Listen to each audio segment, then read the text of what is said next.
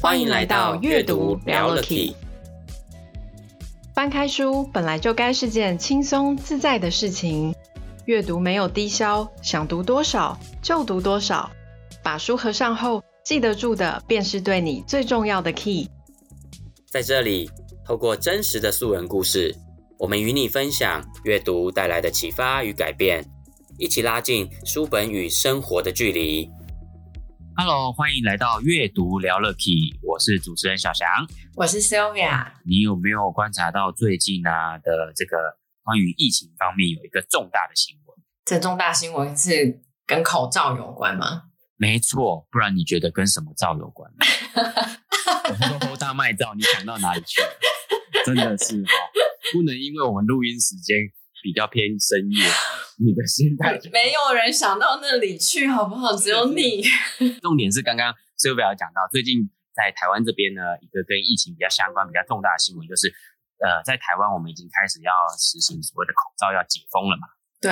那不知道现在听众朋友听到这边会觉得这个消息听到的时候，你心里是一种什么样的状态？Sylvia，你是什么感觉？你听到口罩可以解封了？我其实还好哎，因为我我觉得我已经习惯戴口罩，而且我觉得戴口罩好处就是大家都不用看我的表情，我不需要做表情管理。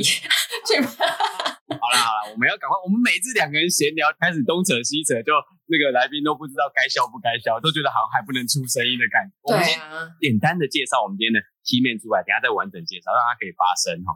我们今天呢，呃，上我们阅读聊了 Key 的 Key Man 呢是我们的 Jessie。Hello Jessie。Hello，小翔，Hello Sylvia，我是 Jessie，很高兴，然后受邀来到阅读聊了 Key，来分享一本我最喜欢的书。其实 Jessie 呢，他很特别，他是一个非常喜欢国际交流、国际事务领域的人。然后他为了呢，想要让更多不认识台湾的人可以认识我们台湾的好，所以他曾经呢，在二零二零年的时候，因为一个影片的创作比赛而获得了第一名，还有人气奖。那因为这样的殊荣呢，就让他获得了可以去瓜地马拉。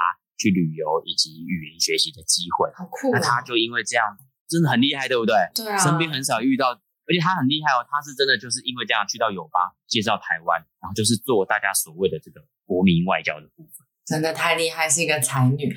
而且我就是一开始认识 Jessie 的时候，我就知道 Jessie 是一个非常喜欢阅读，那也非常喜欢分享书中的启发还有收获的人。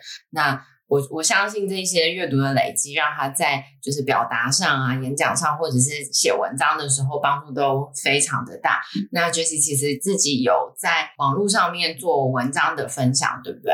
嗯，对。嗯，然后我阅读书籍的心得。嗯、哦，而且而且，我觉得你真的很。很厉害，是一个完全是青年代表，就是你还参加了作文比赛、征文比赛，在二零二二零年跟二一年的时候，都就是各分别得了铜牌跟银牌。因因为我真的觉得长到我们这种年纪哈，就过了三十岁，还会听到身边有朋友说哦，我有去参加作文比赛，我心里就会觉得好惊讶，还去参加作文比赛，该不会还参加朗读比赛吧？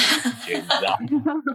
可是其实 Jessie 真的是很厉害哦，他很有心哦，他是主动的去找这样的政府办的比赛，所以 Sylvia，你说他参加的是连续两年是参加参加呃苗栗县青年写梦征文比赛，还有我的旅行日记创意大赛，分别获得了银牌跟铜牌，对，太厉害了，真的，嗯，代表我有进步，前年经过一个名次。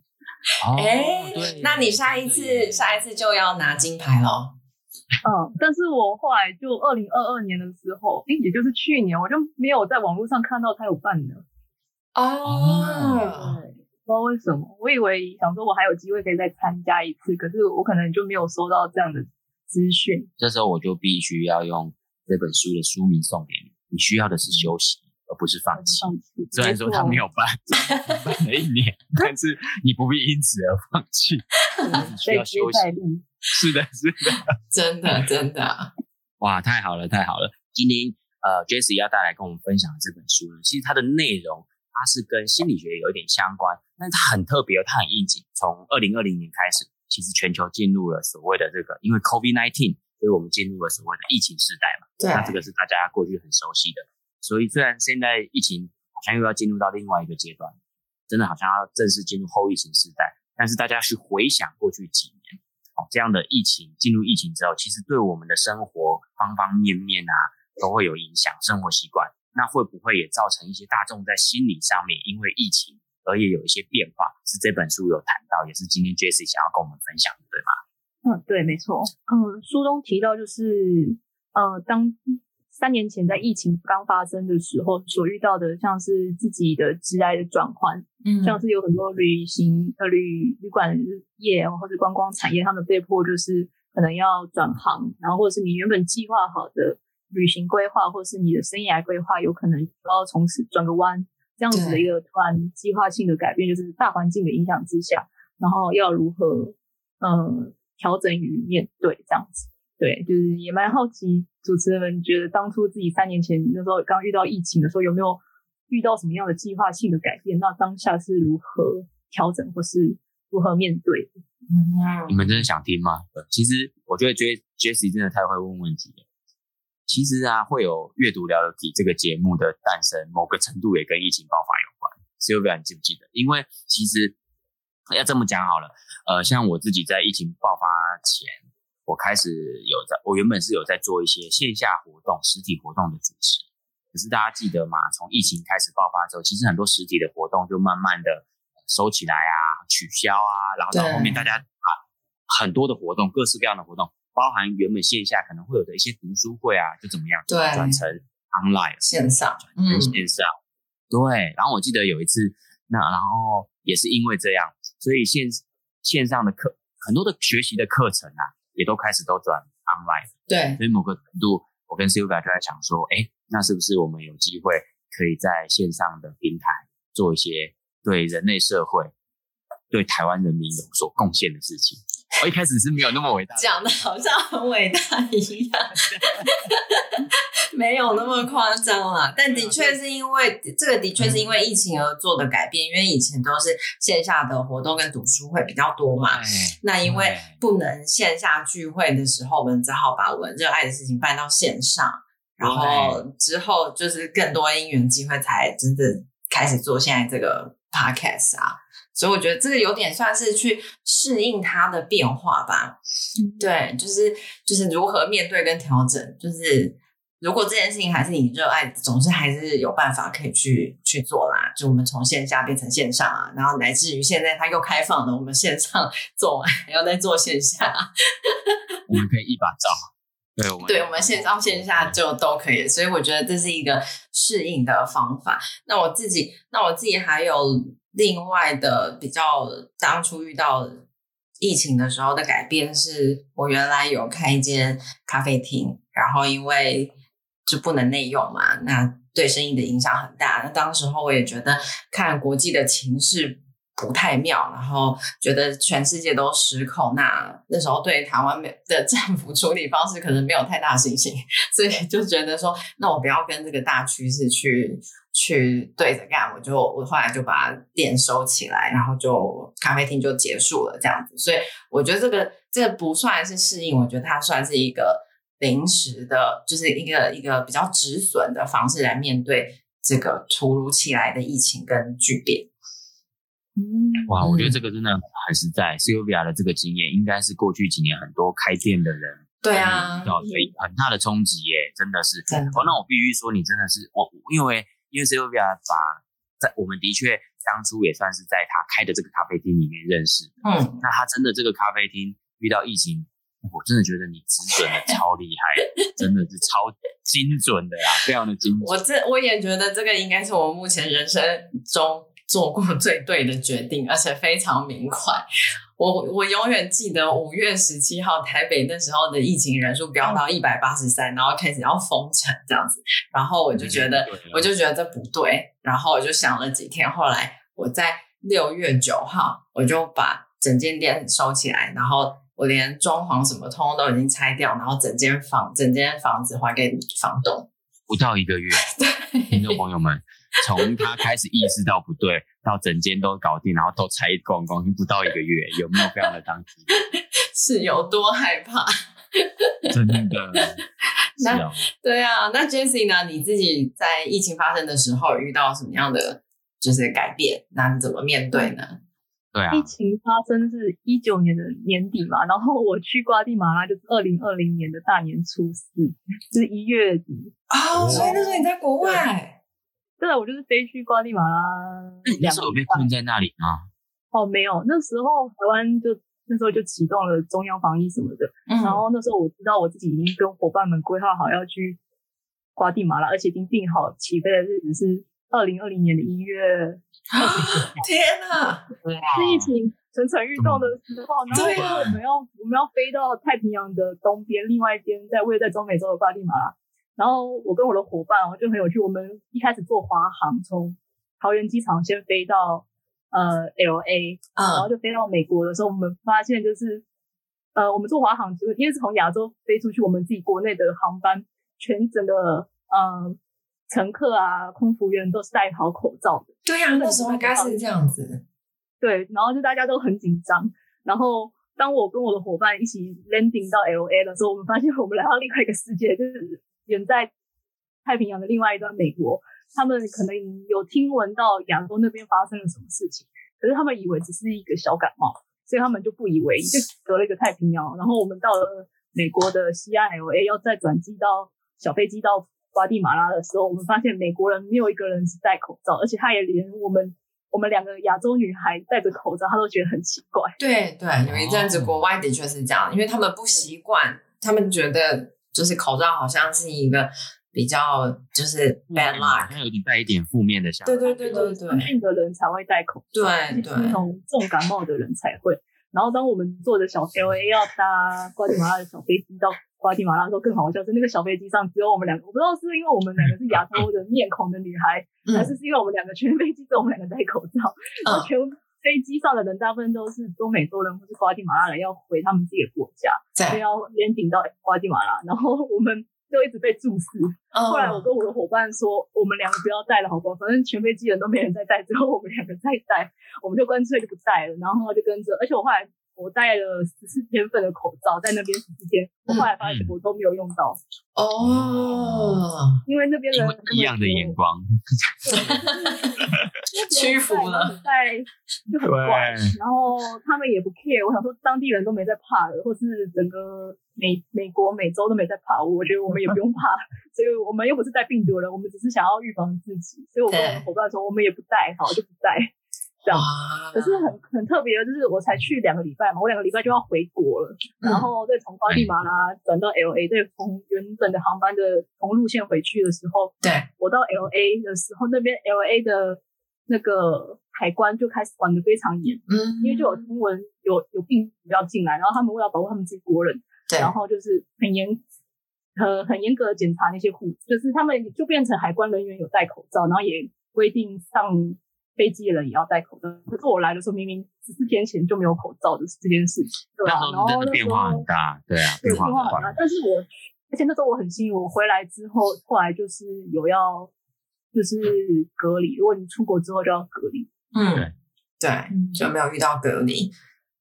那在书中是不是他也有提到，就是所谓防御性的悲观跟消极性的悲观？为什么他都是悲观？对啊，对啊，对，为什么没有乐观呢？嗯，就是大家想的乐观，就会觉得乐观就是往呃事情，你觉得是往好的方面、正面的方向去想。那书中有讲到一个是呃两个心理学上面的名词，是防御性悲观跟消极性悲观。他讲到防御性悲观有点像是为了采取策略与方向去预防。对，比如说他书中有提到一个例子，比如说呃老师派给学生呃三组学生。他们跟他们讲不同的话，然后学生们有不同的行为哦，就会有点像是社会实验。就是跟 A 同 A 组的同学说，你们一定会考得很好，就给予正面的鼓励。对。然后跟 B 组的同学讲说，防御性的悲观，就说你们要去怎样怎样做，才有可能会考得更好哦。这样子，可能你要去找更多资讯，找更多资料，你们才会在这三组中，呃，成绩以及表现会是最好的。嗯。然后跟 B 组的学生就是跟他讲说。呃，不管你们怎么 念啊，或者是你们怎么准备，都不太可能会赢过另外两组。然后这个社会实验就是有点，然后就会看到说，其实老师讲的话给予学生带来的带给学生们行动是很不一样的。像 F 给予鼓励跟正面，可是呃有时候乐观不一定是最好，反而是这三组 A、B、C 中，反而是防御性悲观 B 组的学生表现是最好的。哦、呃，因为正面的学生他觉得被老师说好，那我们一定是表现最好，那可能学生就会好啊，那我们都不用做，反正我们一定做其他两个，就可能太于对太于自满或骄傲，对对对对对，对，太过自信，就可能也没有向心力什么的，就没有嗯，在这三组都表现是最好的。那相较于防御性悲观的学生，被老师告知说哦，我们要采取一些策略，那我们要有些预备。我们才不会弱弱于其他两组，所以他们就有做一些可能上台的准备啊，或是功课的做的很充足。这个意思，嗯，对。那另外一个消极性悲观，就是我觉得有点可惜的是，他们被老师这样讲，然后但他们就没有其他的想法，可能就是哦，老师这么说我们，那我们应该就是不太可能会赢其他两组学生，就是往逃避的方式来赢。好，反正就是也赢不了嘛，那就就这样子喽。然后可能会更不提不起劲自己去。可能有可能去胜利的那个欲望，其实其实就像现在的那种躺平的现象，就我就躺了，反正我再努力也是这样，也不会有什么变化，我就烂，我就废，就躺平了这样。所以结果是中间 B 组的，就是所谓防御性悲观，它它的结果是比较好的，它应该是比较贴近实际，对不对？就是前面第一组就是很乐观的被对待，他可能就是对会会比较不切实际。嗯嗯，对。然后这个，然后我觉得它中间的这个比较像是说，他告诉你可以什么方向去努力的话，就可以怎么样。就他可能还是他是有强调需要一些努力。对对对，所以我觉得它是一种接受的过程，就是有接受我现在有一些限制是，或者我需要我需要再去加强的地方，但是你是有可能你你做哪些事情，然后可以去补强，可以达到你想要去的地方。我觉得它比较比较比较切实际，然后有一种策策略性的概念，而且你接受你现在，对你接受你现在就是有好的地方，有不好的地方，然后然后怎么样去走到你想要去的地方。嗯，因为书中作者想要提的是，为什么会只有讲到这两个悲观，是因为对作者不想要让读者觉得说，我们听到乐观跟悲观就觉得悲观是不好的。像悲观还有分为防御性悲观。那防御性悲观，它就是会采取策略啊，跟方向去预防不好的事情发生。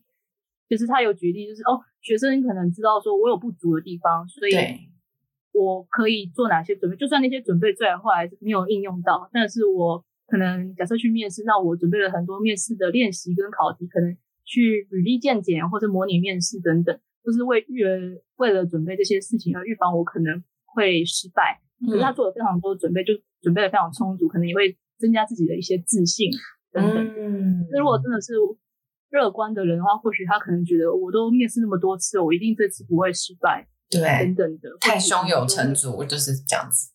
嗯，所以在分享这一部分的时候，会觉得说，哎，悲观不一定是不好的。那如果是防御性悲观，知道自己有什么方向可以去加强什么，那这个悲观或许就不会是真的悲观，它反而是有更多的背后的行动去实实践跟执行。嗯，真的耶。还没有还没有想过用这种角度来看“悲观”这两个字，真的是它有被污名化。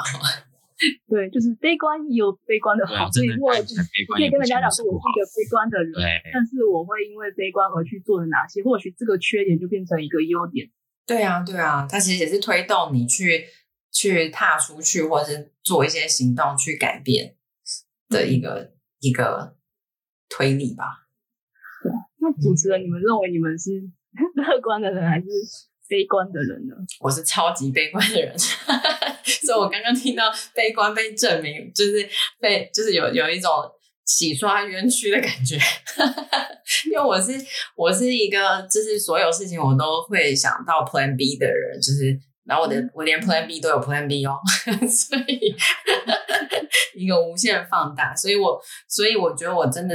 我不晓得，我比较我可能比较接近刚刚说的防御型悲观吧。我是为了防御哪一些事情不好的事情发生，然后我就有很多的起的想要让自己可以准备好，然后去面对各种突发状况或者各种 negative 的突发状况，所以就会有 Plan B，还有 Plan B 的 Plan B。哇，那天啊，那经过刚刚这样 Jessie 分享书中讲的这个，那就也可以证实说，哦，难怪最。通常最后这样子表现出来比较好的，反而是你们这种人。对啊，他说以社会实验来看的话，通常最后结果来看，嗯、我是我是没有想要有这种光环，我也不知道最后结果到底是怎么样。但我觉得我就是没有办法，嗯、我就是个性使然。因为刚刚 Jessie 问到，就是我们是属于哪样的人嘛？那那我就是极度悲观的那一种。哎，那那 Jessie 你自己嘞？你觉得你是比较偏哪种？我觉得我也是，如果是有那个光谱的话，我觉得我也是偏悲观的。我很难乐观，我也不知道为什么。身边的人都比我乐观。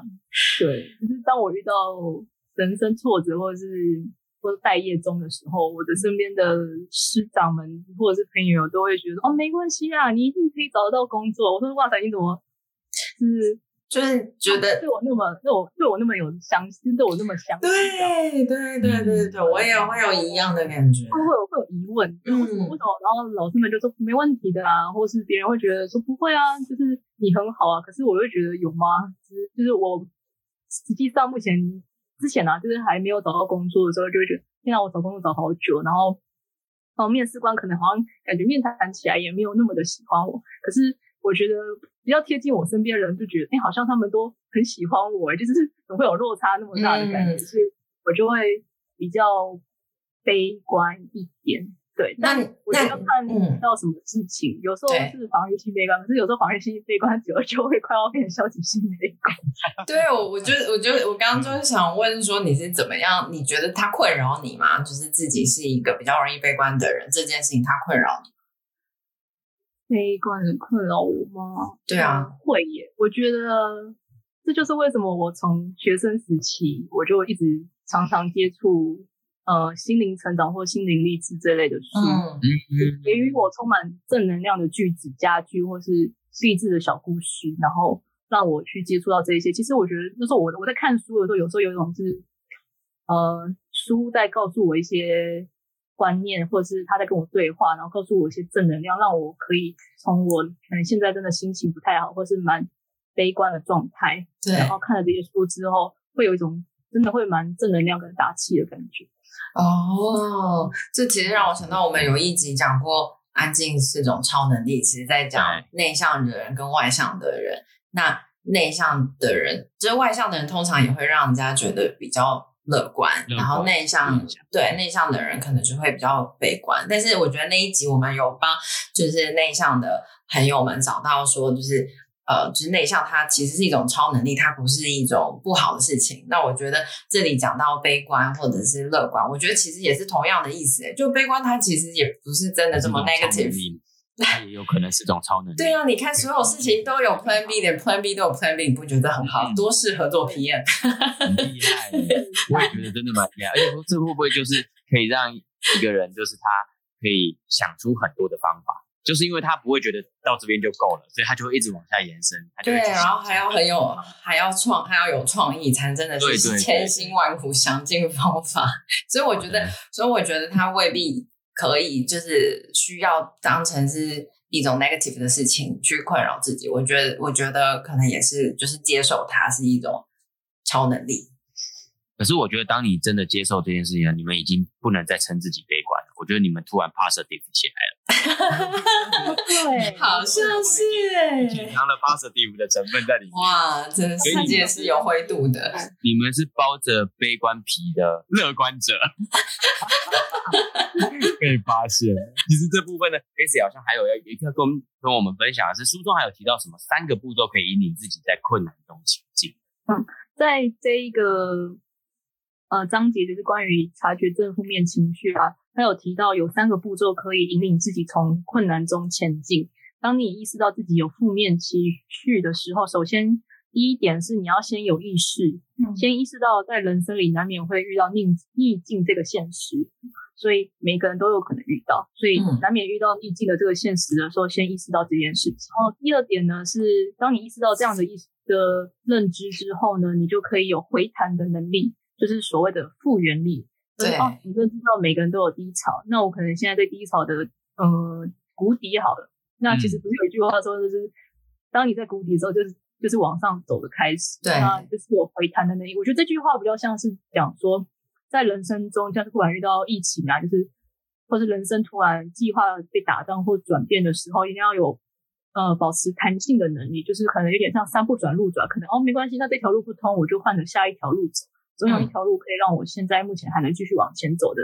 一条道路，就是让自己有回弹的能力。嗯，那第三个最后一个就是把威威胁变成挑战，就是你现在目前遇到的威胁，你不要把它视为是对你有害的，对，把它视为是一个我可以怎么去战胜它。那书中有提到，就是你要有成长型的心态，而不是定型型的心态。定型型态，哦，那我可能我就遇到疫情啊，然后我现在就是这样子啊，我现在就只能呃休息什么。但是我觉得这本书就是在讲说，你需要的是休息，而不是放弃。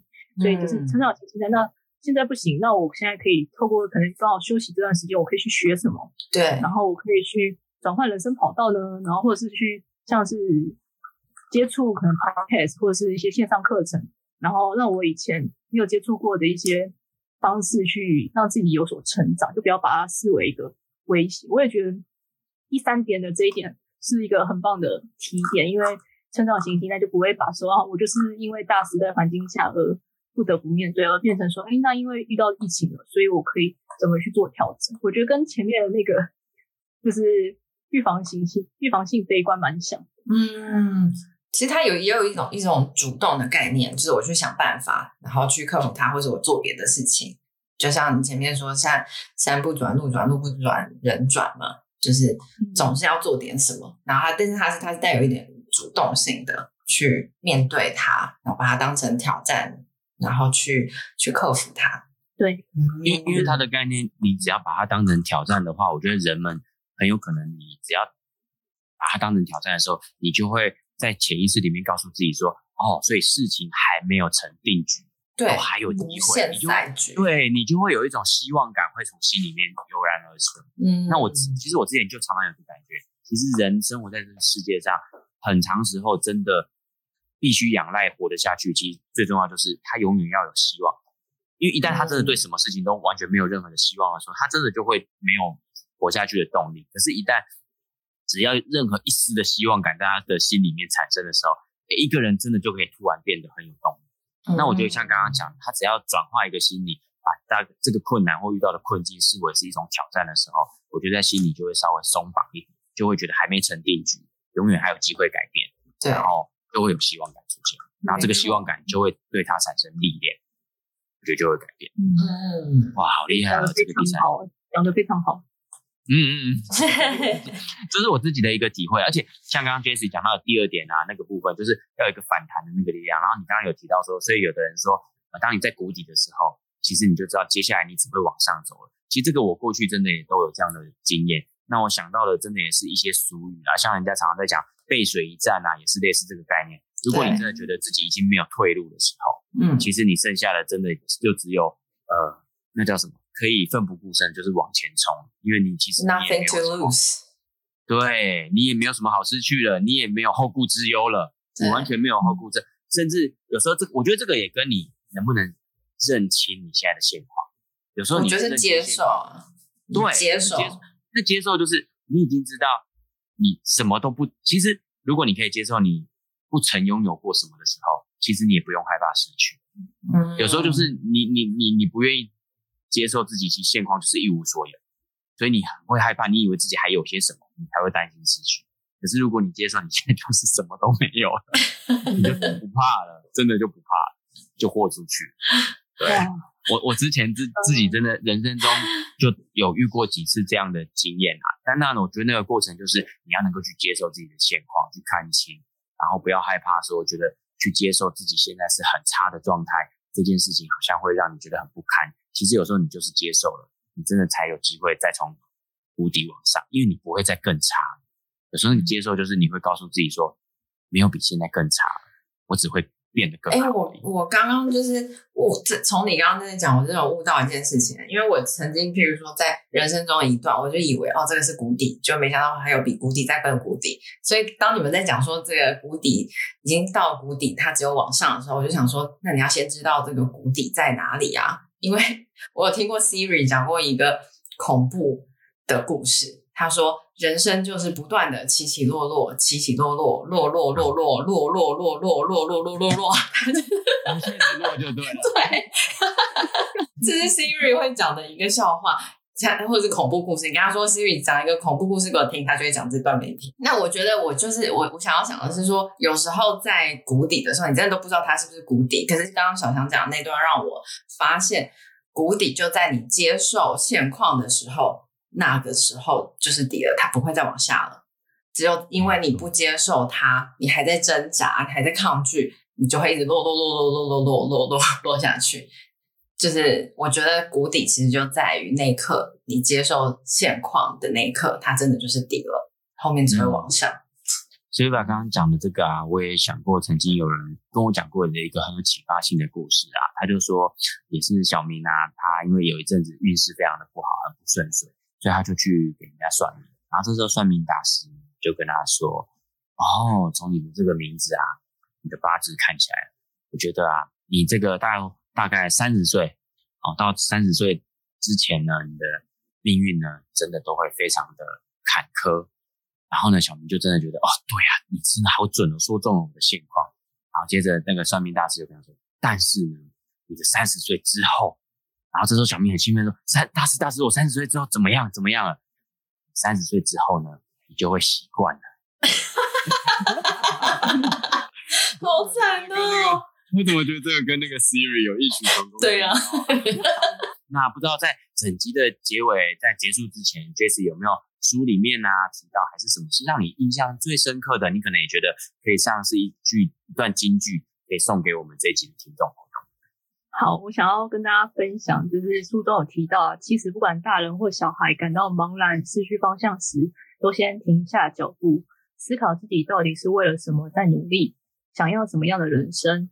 然后放手去探索，用心感受，相信会找到生命的方向与舒服的步调。我觉得这句话讲得很好，但我觉得我还要在更多的人生历练才会体会到他在讲的意涵。